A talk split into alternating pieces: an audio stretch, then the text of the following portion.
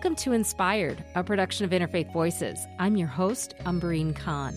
Each week, we explore beliefs and practices shaping our world. This week, we begin with Jesuit priest Father James Martin. He is a New York Times bestselling author and one of the most recognizable priests on television. He has a sense of humor and isn't afraid to show it, especially with his friend, late night talk show host and comedian Stephen Colbert. Do you get that kind of applause when you say Mass? Every Sunday. really? Yes. Right up here. Yeah, You're right. hearing it. Father Jim has written numerous books in a way that is accessible and has an appeal beyond Catholicism.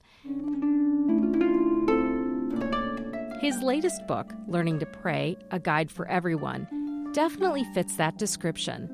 Released on February 2nd, just in time for the Christian season of Lent, which began on February 17th, or Ash Wednesday. I spoke with him via Zoom from his Manhattan home, where he lives in a community with 11 other Jesuits. Welcome to the show. It is not every day that I get uh, Stephen Colbert's chaplain on the program. Well, I'm, I'm happy to be your chaplain for your program as well. Well, thank you. Hey, we don't have one, you know, so I might I might take you up on that. Well, you do now. I do now. Hey, I so let me ask you this question: What'd you give up for Lent? Well, you know, it's funny. I have a, a Jewish friend of mine named Rob who calls me up every year and tells me what to give up. It's a tradition that started uh, at college because my friends in college thought, you know, why should you be the one who decides what you give up? We should tell you what to give up. And so that that turned into Rob um, every year calling me. So this year I'm giving up. He told me to give up mint, um, Mint. zatar, yeah, zatar or mints, mint like like breath mints. ah. Zatar, the um the spice and waffles. Oh my But god. do yeah, I know it's kind of hard, but I actually do real penances. I try to just be kinder every Lent. Mm. Try to be kind. And I think that this year, you know, people have given up so much. It's been like a year long Lent, Yeah. you know. So I th- I think trying to do more positive things might be more helpful. Be more kind though coming from you. I like I would imagine you're a pretty kind person already. Yeah, thanks for saying that. I mean, I try to be kind, but you know, I can be, you know, I can lose my temper, and um, I think that the pandemic has made people more irritable, right, and more kind of touchy. I can lose my temper, and I can gossip sometimes and be unkind. I mean, I'm never actively mean to people, but I think we can always learn to be kinder and more patient too, right? Sort of more tolerant. Look, I live in a community with 12 guys, right? So you can fill in the blanks. It's like a a fraternity, right? It's it's mm-hmm. yeah. And you know, we're like a big family. Not everybody always gets along. I'll tell you. Can I tell you a quick funny story? Sure. Um, when I first joined the Jesuits, my brother-in-law, who's a wonderful guy, um, said to me, "It must be wonderful. You live there, and there, you know, never any arguments." And I said, "What?" and he said, "Well, you know, you all have to be Christian and kind to each other." I said, "Well, you're Christian too." I mean, so I think people tend to forget that life in religious orders is, you know, like mainly like a life anywhere else. So we are in Lent after this incredibly difficult year. And, you know, when you say that it's one that may feel like for some a year of Lent, we're approaching the one year anniversary of the pandemic really arriving on the shores of the United States and the lockdowns and the quarantines and the political divisiveness and the politicization of how we take care of each other. When I look back on the last year, one thing that I think about is just how the debates over how we manage and respond to this public health crisis has really drawn some lines around what kindness and responsibility to each other looks like. I think that's right, and I think it's um, exposed a lot of divisions in terms of the have and the have-nots.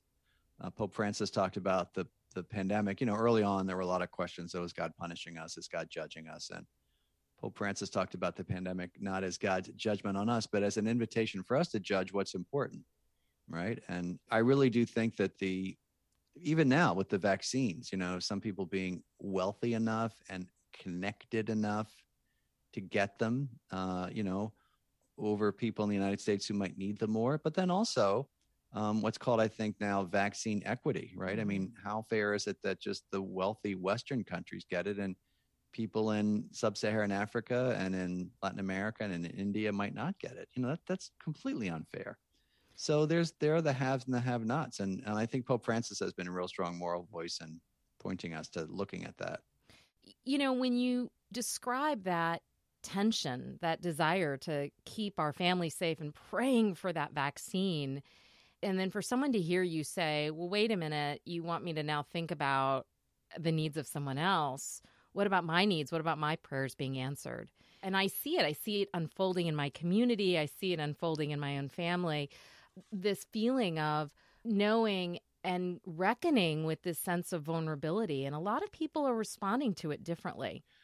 Well, they are. And, you know, in this new book I have, Learning to Pray, I talk about that tension, um, which is the tension between, you know, being honest in prayer. I mean, look, I pray for everyone to get the vaccine. I pray for myself to get the vaccine, for my mother to get the vaccine, uh, for the guys in my community to get the vaccine. I think that's fine. But if your prayer is only me and people I know and my needs, um, then it's a kind of it's a kind of lopsided prayer, right? If your prayer is only that, prayer should also move you to um, act and to help other people as well. It can't just be, you know, give me, give me, give me. So it's a it's a tension, right? I mean, true prayer is petitionary and honest, but it's also it's also open and it's and it's social and it's communal. And you're right. Um, to take your second point, people have responded differently. There's been a lot of denial. Um, I think sometimes delusion, right, that this is not going to affect us. We're all human beings. And I think there is some sin in that too, right? There's some sin in not looking at reality. There's a reason why they call Satan the prince of lies, right? I mean, the, the most extreme thing is to say that this is all a this is all fake. This is all a charade mm. that's going on. There's no real. And there are a lot of people that. who believe that. There are a lot of there people who believe I, that. I, right, which is which is a lie. I mean, it's you know, it's it's denying the, the people who have died and the people who are sick. And you can see what those lies do to people, right? You can see what that lie, that sin does to people. It, you know, it leads to death. So now you wrote this book, Learning to Pray, which I I told you at the beginning of our conversation. I really enjoyed it. I don't know if you know this about me. Um, I'm not Christian. I am Muslim, and so you know, whenever I see, okay, I'm just gonna put put it out there here. Whenever I see, uh, here's how you pray, and it's coming from a priest. I'm like, okay, this is a self help. This is really just for one group of people. But boy, you surprised me. I opened it up and I started reading the first couple chapters and I thought, this is this is good. This is good stuff.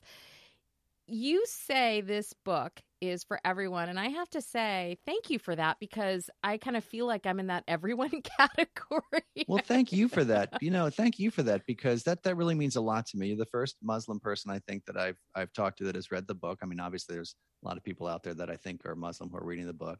That really means a lot to me. And and you know, God is for everybody, right? And prayer is for everybody. I mean, that's why the first line of the book is so important to me. Everyone can pray.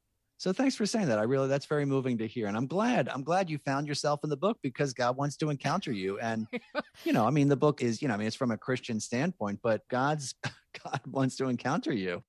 As you know. And I want to say this is almost like a confessional here. I'm not Catholic, and here I am doing this little confessional now. That's okay, but I'm I'm a priest, so you can you can I, I can go for it, the, right? I can hear the confession. Yeah. I you know I have my own complicated story with prayer, my own mm-hmm. complicated relationship with it.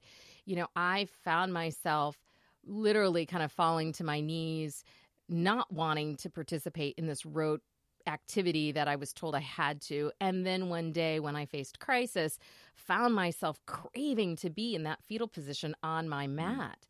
Mm. And then as a parent, I have found myself struggling to not want to traumatize my kids by saying, you must pray, you know, but wanting them to access and have this experience in which they feel it is accessible to them and something that they can make their own and I come from a tradition where the prayers, at least being an immigrant and Arabic not being my native language, being told I have to pray in a different language, being told that it has to look a certain way, the ability to access prayer, I didn't learn until I was older that there are all these other ways.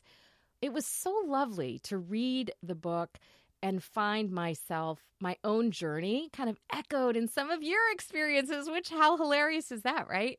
Um, there, but I it's loved beautiful. it. I really enjoyed it. Thank you for sharing that. And I think your experience, you know, is probably you know typical of many muslims uh, but also more universal that people are taught a particular way to pray right And you know, the, which which is fine. Like those ways of praying, you know, which I have a whole chapter on there on standard prayer and rote prayers. They're fine. And you know, sometimes, as you say, which I think is very uh, very important. You know, when I was struggling, I sort of fell back on that, right, because it was there. And a lot of times with standard prayers and rote prayers, they do that for us. Mm-hmm. I mean, in mm-hmm. the Christian tradition, you know, like the Our Father and the Hail Mary, I must have prayed those a billion times. And yet, to your other point, which is also important, there's other ways of doing it, right? I think your your your comment about your you, is it your son? Yeah, I have two boys. I have two boys, and so um, I, one who's 21 and one who's 14. Oh my gosh. Okay. Um, yeah. So the question is, you know, presenting it to to your children um, in a way that's inviting, right? So it, it's a kind of a tension because you don't want to make it just another thing to do, right? Because then it becomes a burden. By the same token, if they don't have any sort of structure or framework, then when they themselves right. find themselves in difficulty, they have nowhere to go, right, in terms of their prayer life. So I would imagine, I mean, I'm not a parent, obviously, you know more than I do, but I would imagine there is that tension between wanting them to have that resource, but also not wanting to like you know browbeat them with it. You don't and you know even though you're not a parent you capture in in several of the chapters the the formative experience that young people have. A lot of times in conversations i've had in this program exploring beliefs with people from different traditions one theme that emerges from people who tend to leave the tradition that they came from or were raised in um, and what led them or drew them into another tradition. One common theme is the trauma or judgment that they felt within the tradition that they were given of feeling like they weren't enough or that they yeah. didn't do it right. Yeah. One of the reasons I wanted to talk about those experiences when I was a boy was to remind people that most people have those experiences. I'm not like some big, you know, mystic or saint. And the, the experiences I had as a boy, which is kind of asking for things, being in dialogue with God, trying to convince him of things like get me a dog. Um, and then, you know, one moment I had when I was very young, sort of a almost like a mystical experience, um, to remind people that you know they have those kinds of experiences too. Um, and again, there is no to go back to what you were saying before. There's no one right way to pray, right? And I think you're you're right that people um, sometimes in religious traditions have really difficult times with prayer because they're told this is the way you have to pray. And if you not only if you don't like it but if you don't feel like you're good at it then there's something wrong with you mm-hmm. right? And they they carry that. And so one of the invitations in the book you know which i'm i'm so glad you you enjoyed uh, is that prayer is for everyone. There's lots of different ways to pray. The only right way to pray is the way that you find helpful in terms of encountering god. And that also the prayer can be dry and you know kind of sometimes even boring yeah. and that's okay like like any relationship so yeah i think that the shoulds my old spiritual director, you'll love this. Um, I didn't put it in this book. Yeah, I used to call it um, shoulding all over yourself, S H O U L D I N G. and that is especially the case with prayer. You know, you should pray this way. And okay, well, I don't like praying that way. Well, you have to. Mm-hmm. And that that really can mess people up. It's like saying, I look, the, the image is the relationship. And so, for example, you know, if you and I went out to dinner like on a Friday, you say, let's go out to dinner every Friday. Now, if our relationship was nothing more than that, well, that's okay. But it could be a lot more than that. You know, it could be other kinds of relating. And so, and then to take it a step further, if I were to say to someone, you should go out with your friends every week. And if you don't go out with your friends every week to dinner, to this place, you're not a good friend. People like, no, that's crazy. I do all sorts of things with my friends. Sorry, this is the way to relate to your friends that's the that's the kind of image in prayer that we have to get away from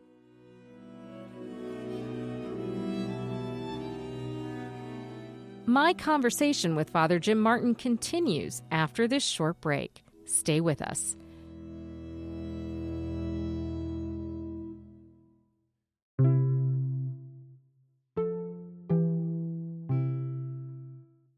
Hi, friends. I hope you're enjoying the show so far.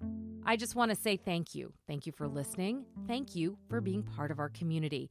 I don't know if you know this, but we are on the air all the way from Richmond, Virginia to Ketchikan, Alaska, and in so many places in between.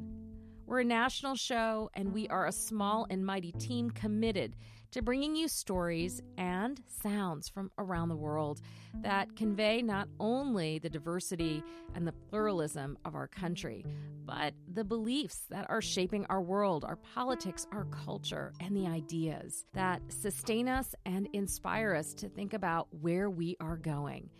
And that brings me to this question. If you value us, if you enjoy listening and appreciate what you're hearing, I want to ask you to take a moment to consider becoming a sustaining member of Interfaith Voices or make a one time donation at interfaithradio.networkforgood.com.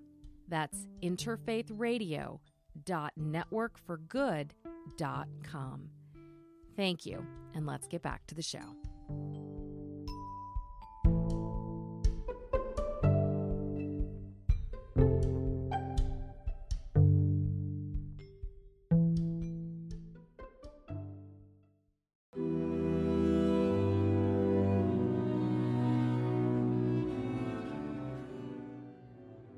Welcome back to Inspired, a production of Interfaith Voices. I'm Umbreen Khan. I'm talking with Jesuit priest Father James Martin about his latest book, Learning to Pray A Guide for Everyone. Father Jim is beloved by many for his advocacy and work on behalf of communities often excluded and marginalized, including the LGBTQ community. And because of that advocacy, he has been attacked by conservatives, some of whom have called for him to be defrocked. But those pressure tactics to silence him failed. And what's clear from his latest book, he's making a case again for inclusion that cultivating a prayer life should be accessible to all. God wants to be in relationship with everyone, not just, I mean, you will laugh when I say it, but not just Catholics. I mean, God wants to be in relationship Catholics and Christians and Protestants and Hindus and Buddhists and Muslims. I mean, I've had so many people come to me for advice over the years that to, to focus it just on Catholics or Christians would have seemed crazy because I've had look, I had a I had a, a rabbi for a while who was a spiritual directee of mine, as they say, and you know, I mean, I need to take him where he is and how God is active in his life, and the same with you know Muslim friends and agnostic friends and and seeking friends. So God, my my belief is that God is looking is looking to have a relationship with all those people. So I wanted to include all those people in the book. You went to business school and then you decided to become a Jesuit priest. Just mm-hmm. tell me a little bit about that journey. It, it wasn't until I, uh, I I'd worked in the corporate world for about I'd say four or five years. Um, I, I, graduated from the University of Pennsylvania's Wharton School of Business. I took a job at GE. And, you know, it was exciting. And I was living in New York in the 80s. I was a yuppie, to use a sort of a, a phrase from back then. And, but then gradually I started to feel a little less satisfied. You know, now, as you know, vocation, uh, work is a real vocation, business is a real vocation for a, lot of people, maybe a lot of people who are listening. Um, but it just didn't seem to be for me. I felt like a square peg in a round hole. And one night I came home and turned on the TV, and there was a documentary about Thomas Merton, mm. the Trappist monk, and it just captivated me, and it got me thinking about doing something else. And this is how God was at work through through my desires, and this was the call. And you know, I remind people in the book that when they're feeling that kind of desire for God, however it comes, you know, if it's in prayer or something else, you know, to pay attention to it. This is, you know, God works I would say mainly through our desires in life when it comes to finding our vocation. So yeah, so I I left the corporate world and joined the Jesuits and never looked back. What do you feel like your biggest contribution is right now? What what are you trying to contribute to the world? As every Jesuit would say, to to help people encounter God in their in their daily lives and in their prayer. You know, that's that's the basic thing that Jesuits do. Our one of our unofficial mottos, it's not official, but it should be, is finding God in all things, right? And in this case, it was to help people find God in their prayer. Um, but I also do work with, you know, um, LGBTQ Catholics and I know refugees and migrants. And I mean, these days it's all from my, you know, from my home, right? I mean, I'm not going out. But um, but those are the kinds of ministries that I do on the side. But the main one is to help people encounter God, right? Which is a good, I think, a good task for for anybody, no matter what their faith practice is. If someone was listening and has a real kind of clarity in their mind about what they believe and don't believe, and they think about praying, but they don't have a prayer practice, what do you suggest they do? I would say the first thing to do is to recognize that the desire you have for prayer and that it's the desire you have for deeper connection with God uh, come, is coming from God. That that's how God works. And so, in the midst of the pandemic, if you if you feel yourself, um, you know, sort of asking big questions and wondering where God is, and wondering if um, you know God's part of your life, or how God can be part of your life, or you're desiring more uh, of God's presence because you're feeling lonely or overwhelmed, that's coming from God. And so, one of the things to to to sort of remind yourself of is that this is not just your own kind of personal curiosity or this is God calling you and to sort of respond to that. That really helps people at the beginning to know that they're responding to something, that it's not just some they're sort of striking out on their own. And then the second thing I would say, I mean, my joke would be, you know, buy my book and learn how to pray. But my my the second thing would be to to try to explore different ways of prayer, right? Try to explore different ways of prayer. Notice what comes up. I mean, I talk a lot about that in the book, and also be okay with dry times, right? It it would be like saying, you know, to someone who falls in love, right? Um, so you say, what will I expect? Well, you know, you expect this and, you know, sort of intimacy and physical intimacy and emotional intimacy. And, but, you know, there's also going to be tough times. So that, that shouldn't sort of um, scare people off, right? It, you know, can be kind of boring and, you know, relationship can be a slog, but it's about the relationship and about the fidelity to the relationship ultimately. You know, I was wondering if you're going to say the word commitment because I think that there's something about, you know, you're reminding me of something my mom used to say. I remember leaving home and she's like, "Are you praying five times a day?" And I didn't want to lie to her. I, I, you know, I, I really wanted I wanted to be honest. I said, "Mom, I am finding other ways to pray," mm. and she just she kind of paused and she said, I, "She said, what does that mean?" And I said, "Well, I go for a walk down into the park." Um, or I, you know, do meditation and yoga and I get really present and I feel like I am having this spiritual experience. And she listened and she said, Well, that's all really good, but you need to pray five times a day. And it was an interesting conversation we had because what she said is, I know that those five times might feel like you're just moving through the motions, but I want you to get the discipline because you need to have that discipline so that when you need it, it's there. You know how to do it. Yeah, that's a good insight from your mom. And I also think that that not only the commitment but the regularity means that you're you're more open to having those experiences because again to use the relationship model if you're seeing a friend every single week okay there's a, there's an openness and a an opportunity for deep things to happen right not maybe not every time but if you never see them right and if you never have that intentional one-on-one time it's not going to happen and I'm going to share something with you I haven't shared with too many people um, because of your background. Often when I walk through um, Central Park, I'll see Muslim men on their prayer mats, if that's the right word, mm-hmm. facing, I assume, facing Mecca, right? Right. And praying, which I just think is beautiful. In the middle of the day, so I mean, I, I happen to see a group of them um, at the the entrance to Central Park near where I live. I think it's beautiful.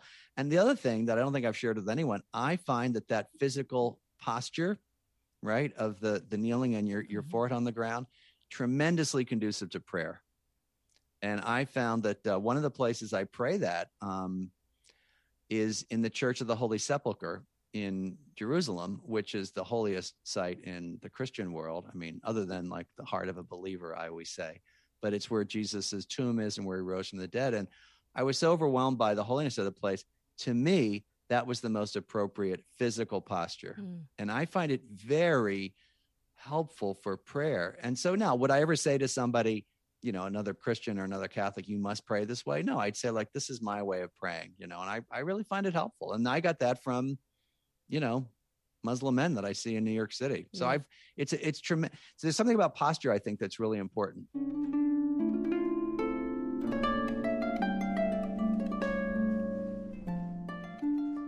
There was something in the book about what happens when no one answers. Like you feel like you're alone there, and that sense of disappointment, and just like, huh, I put all this effort in, and you're not here.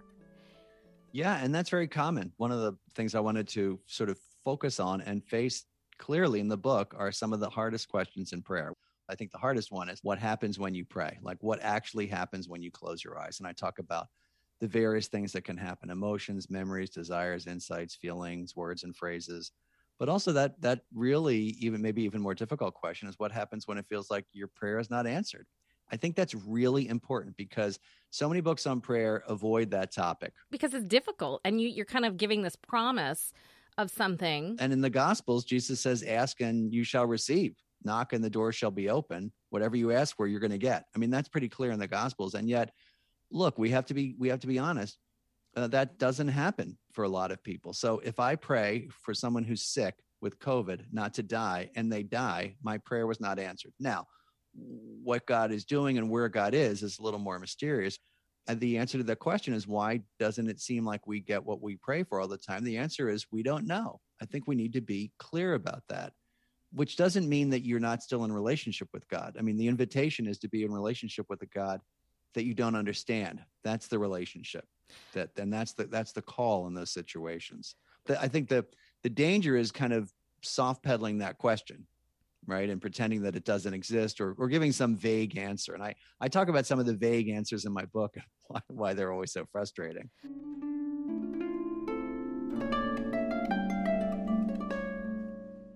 i want to ask you about the role that communal prayer plays and what your take is when those prayers can be in in their own way exclusionary or filled with judgment. We are social beings and so we naturally want to pray with one another. There's a reason i would say that jesus called 12 apostles and not just one guy right to be his assistant which he could have but he knew we needed a community. But you're right. In, in a lot of situations or maybe in some situations people find that parts of the liturgy or parts of the church's tradition or whatever religious tradition you have can feel exclusionary um, and can feel you know like it's a block you know between you and god. And i think um, one of the you know I, I hope helpful insights in the book is that god can communicate with you anyway right? That that as saint ignatius the founder of the jesuits said uh, the creator can deal directly with the creature so i meet a lot of people who have trouble with their their religious traditions god is still in relationship with them i do believe that you know people are naturally as i said communal and social but that doesn't mean that you can't pray, that you shouldn't pray, that God's not going to answer your prayers. So I think it's I think it's important to see God as bigger than religion, right? God is not contained in any one religion. God is not Catholic, right? Let's just say that.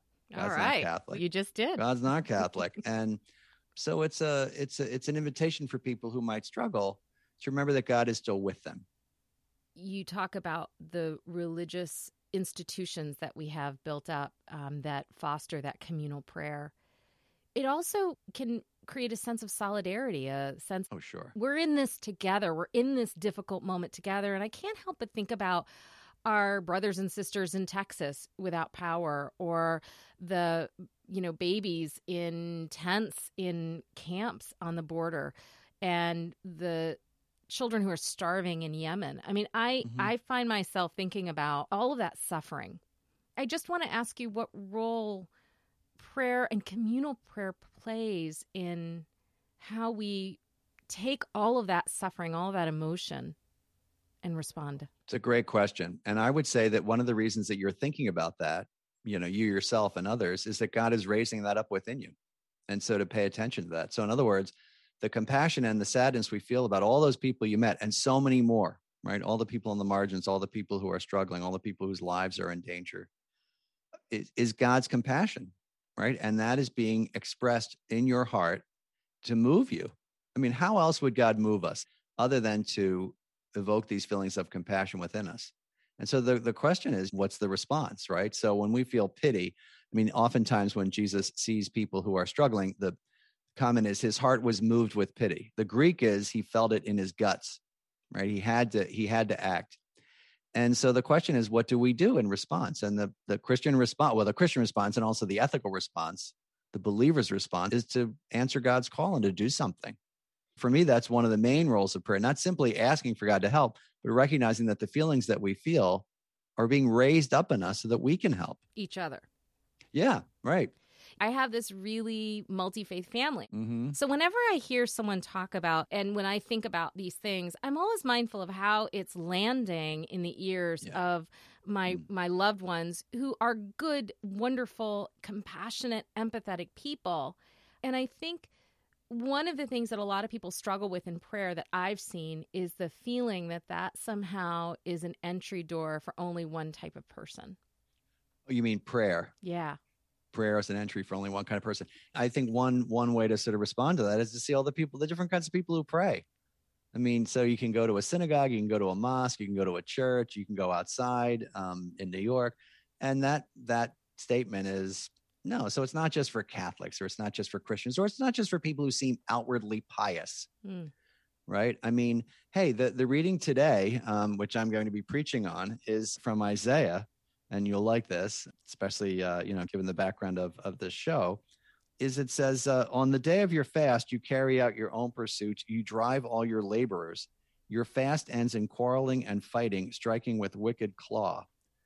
Would that today you might fast so as to make your voice heard on high. So then he says, This is Isaiah. Here's the fasting I want, and here's the kind of prayer I want.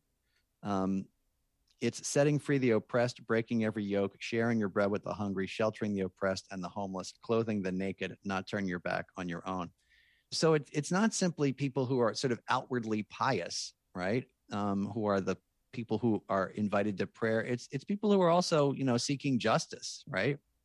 So I, I, I do think we have this idea of the kind of as they say the frozen chosen right? And that that's the kind of person who's who's called to pray. But we're all called to pray and you know in that in that reading from isaiah he's saying look you know put that prayer into action it can't all just be sort of oh i'm fasting i'm praying i'm i'm so pious you know and and jesus says that in the gospels today too you know so it's it's it's pretty clear in the in in the scriptures what god wants from us Father, it has been so lovely to talk to you. I'm going to call you the chaplain of uh, Inspired. We're going to have you back. We'll have to have some conversations about other topics because this was a lot of fun.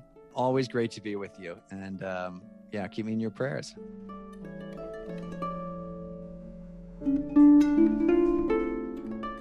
Coming up, the Baha'i tradition of fasting and the faith journey of one interfaith activist who is working to build bridges. That's coming up after this short break. Stay with us.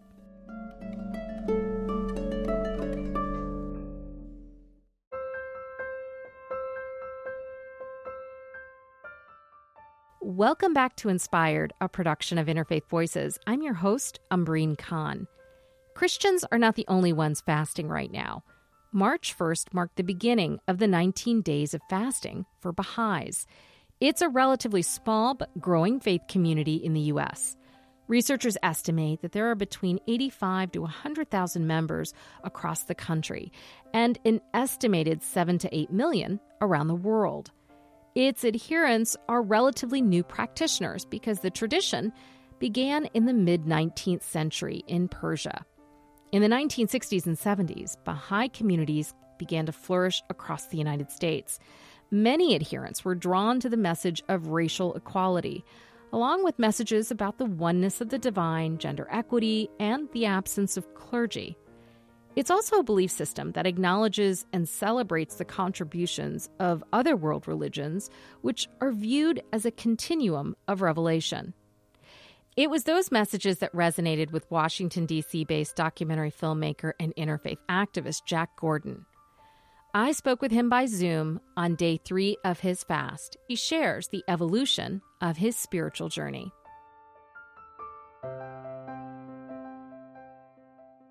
In my family, it's it is by default an interfaith family. Mom was not Jewish, but wasn't you know practicing in terms of a Christian. My father's side of the family is Jewish, and so I think whether by intention or just because that's that's those are the people that that each other picked, um, they have an more of an intercultural family, I think, than an interreligious one. We went to synagogue every week. Um, we were in Hebrew school, bar mitzvah, the whole bit. My mom was very laissez faire. Her mother and sister and the sister's family became Baha'i in the uh, 70s, Wow. 60s, and 70s. And so we had sort of this trifecta of things like religiously and cultural identity was very strongly Jewish in the household. Um, but then we had these Baha'i relatives.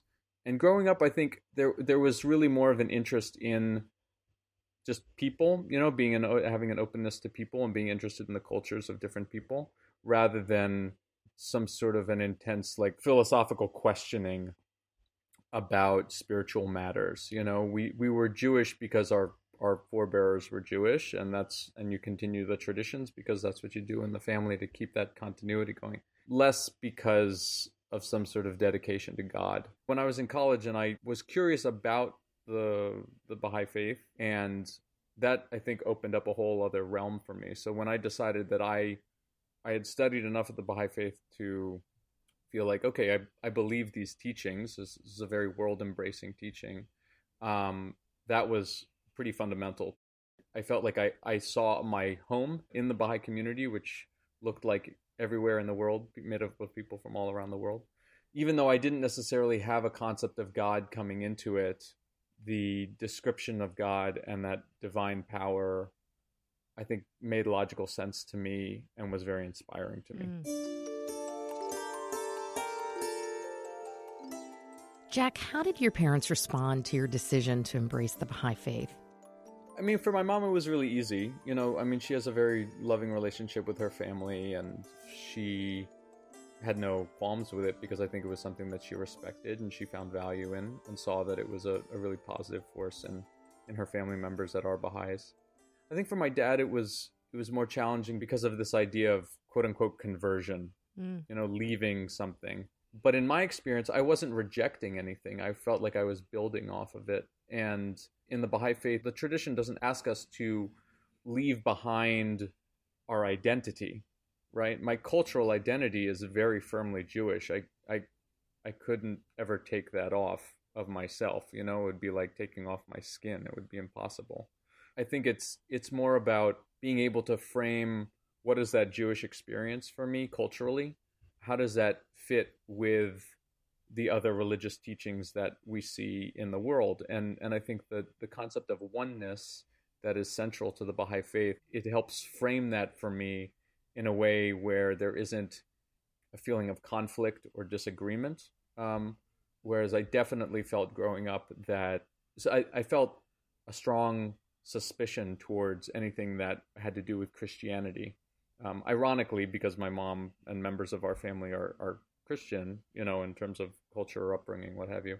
But Christians, if you look at the history, are always trying to oppress the Jews and convert them, um, you know, or tell them that they killed Jesus and that they're going to hell and all these sort of negative things. And that was your experience growing up. That was my experience in terms of uh, my my perspective. My dad experienced anti-Semitism growing up. Mm. That that um, you know that that anything really had to do with the church was phony and so that was something that was definitely a chip on my shoulder that i felt like i had to get over and and i, I was grateful that i did and i feel like once i sort of went through that experience um, it made understanding the the ideas of the baha'i faith a lot easier because i i didn't necessarily have a resentment towards the person of jesus or the divine message of jesus just like i didn't have any sort of prejudice against Muhammad and, and Islam.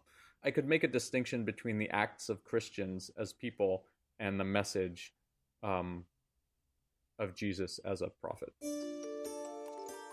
So, the Baha'i Faith is first and foremost it's a world religion, it's an independent world religion. So that means that it's not a a sect of of another religion. Baha'u'llah very clearly and boldly claims to be a messenger of God right? So if you're getting involved with the Baha'i faith, those are the terms, and and it's a and, non-negotiable. Yeah, it's a it is it is not a uh, mixed salad of a bunch of different traditions, a grab bag of of different ideas and philosophies, as sometimes it's it's portrayed because people are looking at sort of a surface level and not necessarily engaging with this. I think much more profound and difficult concept of oneness, right? So oneness is is really as simple as that that everything is one, that the message of God is is one message. And the things that change are the the superficial things, the time, the place, the language, the culture that it's been revealed in. So um, Baha'u'llah, who it's not his given name; it's his title. Means the glory of God, and he um, he shared his message in the mid 1800s in what was then Persia, what's now Iran. So he's his claim is to be the most recent divine teacher or messenger of God, not the last one, not necessarily a final one, but one that sort of continues this line um, from Abraham, Moses, Jesus, Muhammad, and you know, frankly, many other prophets and messengers that are probably lost to history, and and we don't know their names or or um, the places in which they they were teaching. But the call of Baha'u'llah is really to recognize this oneness of humanity, to put away our our superficial prejudices, um, our racism towards one another, which which is obviously so so long kept us separate.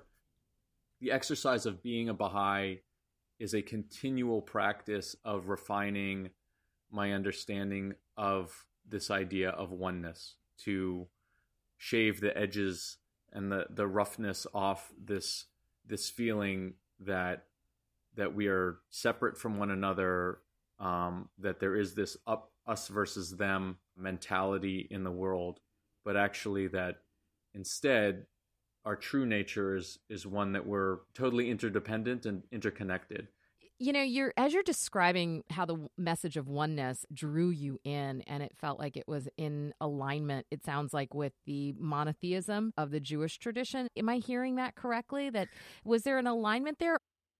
I mean again i it's it wasn't like that.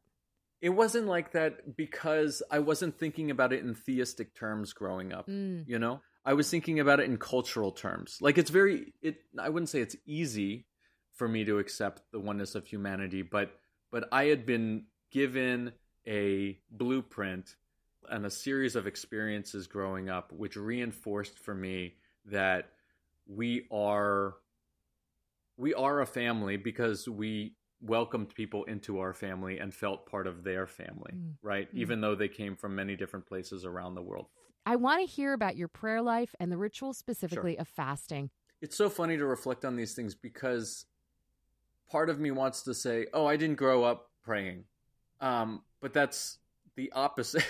that's that's a total lie because I actually said prayers every single day. They were just in Aramaic and Hebrew, and I didn't really understand what I was saying.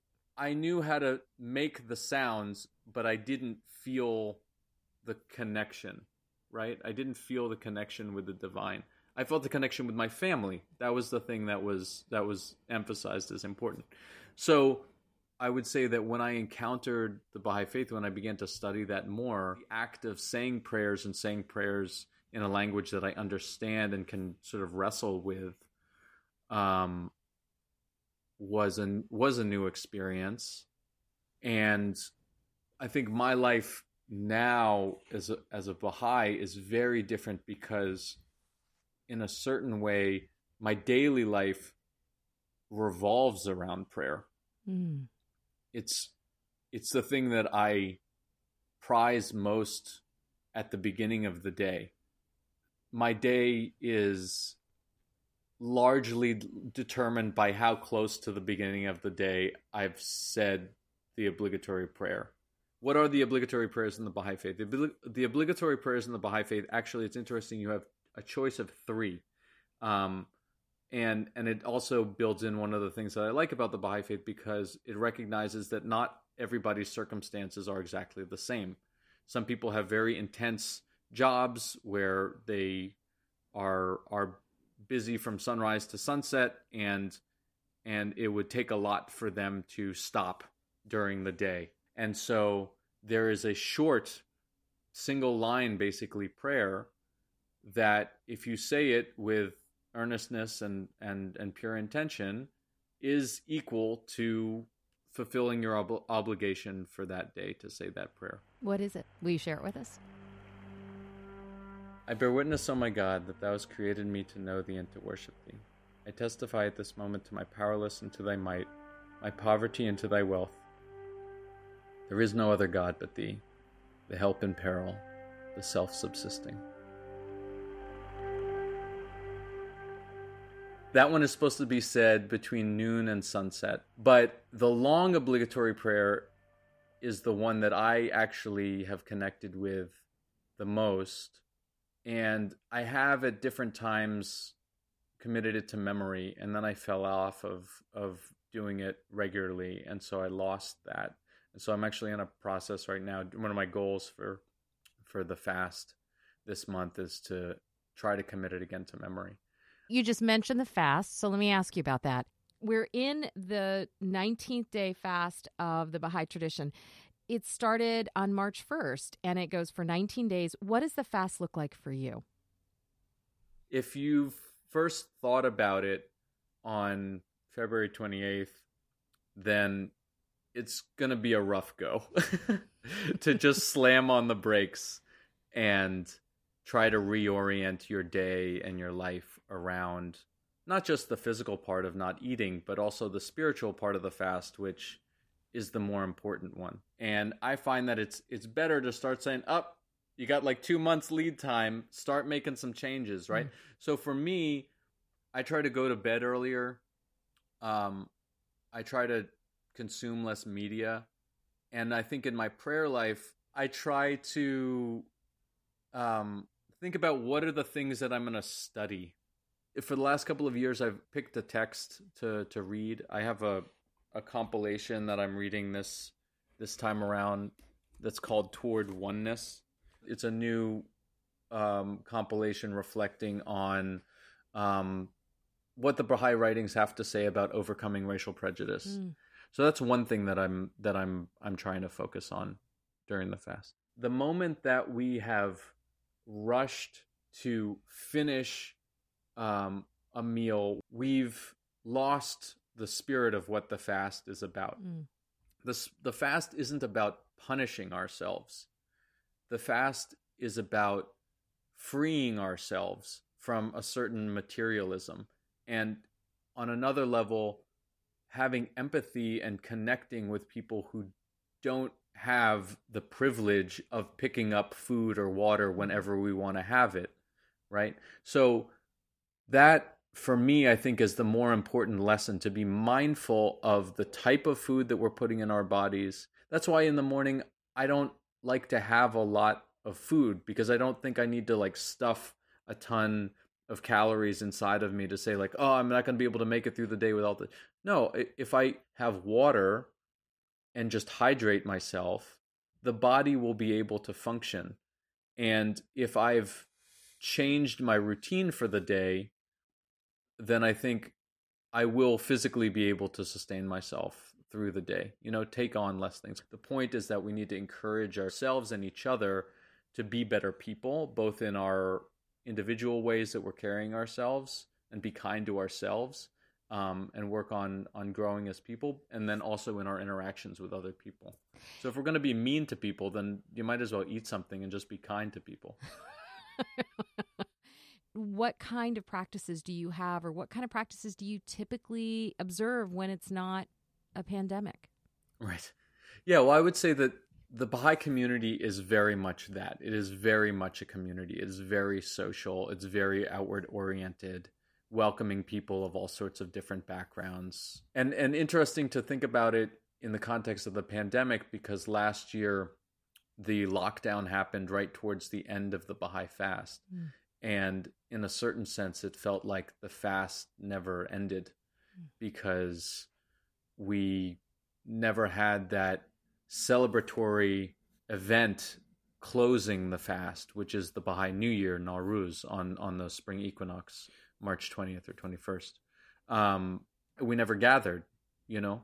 And so for a long time last spring, it just felt like that energy of introspection and isolation in a certain sense just continued uh, really up. It, it's continued through the, the whole year because we're not out of it yet.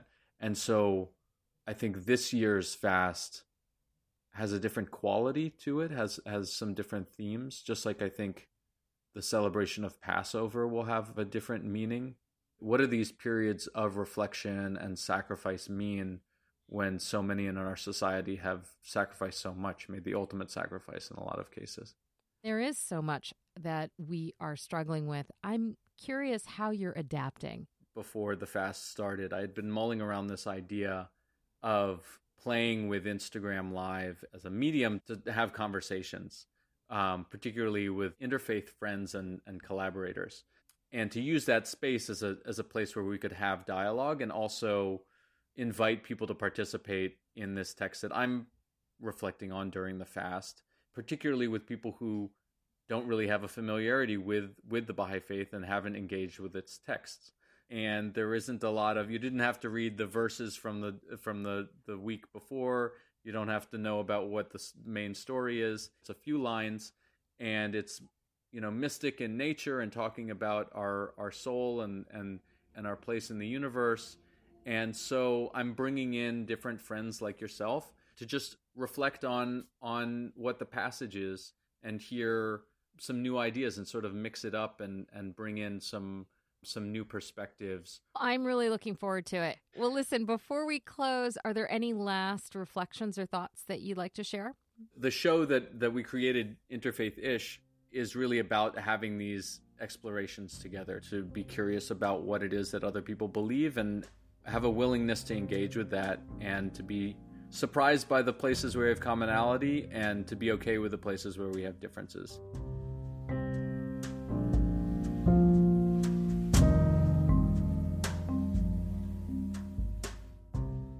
Jack Gordon is a Washington, D.C. based interfaith activist, documentary filmmaker, and the host of a community radio program and podcast, Interfaith Ish. That's broadcast from WOWD Takoma Park Radio. That's all for this week's show. This week's producers are Kimberly Winston and Kevin McCarthy. A special thanks to our founder, Maureen Fiedler, and MC Yogi for our theme music. Wherever you are, I hope you are safe and well and we'll see you next week. I'm your host and executive producer, Umbreen Khan.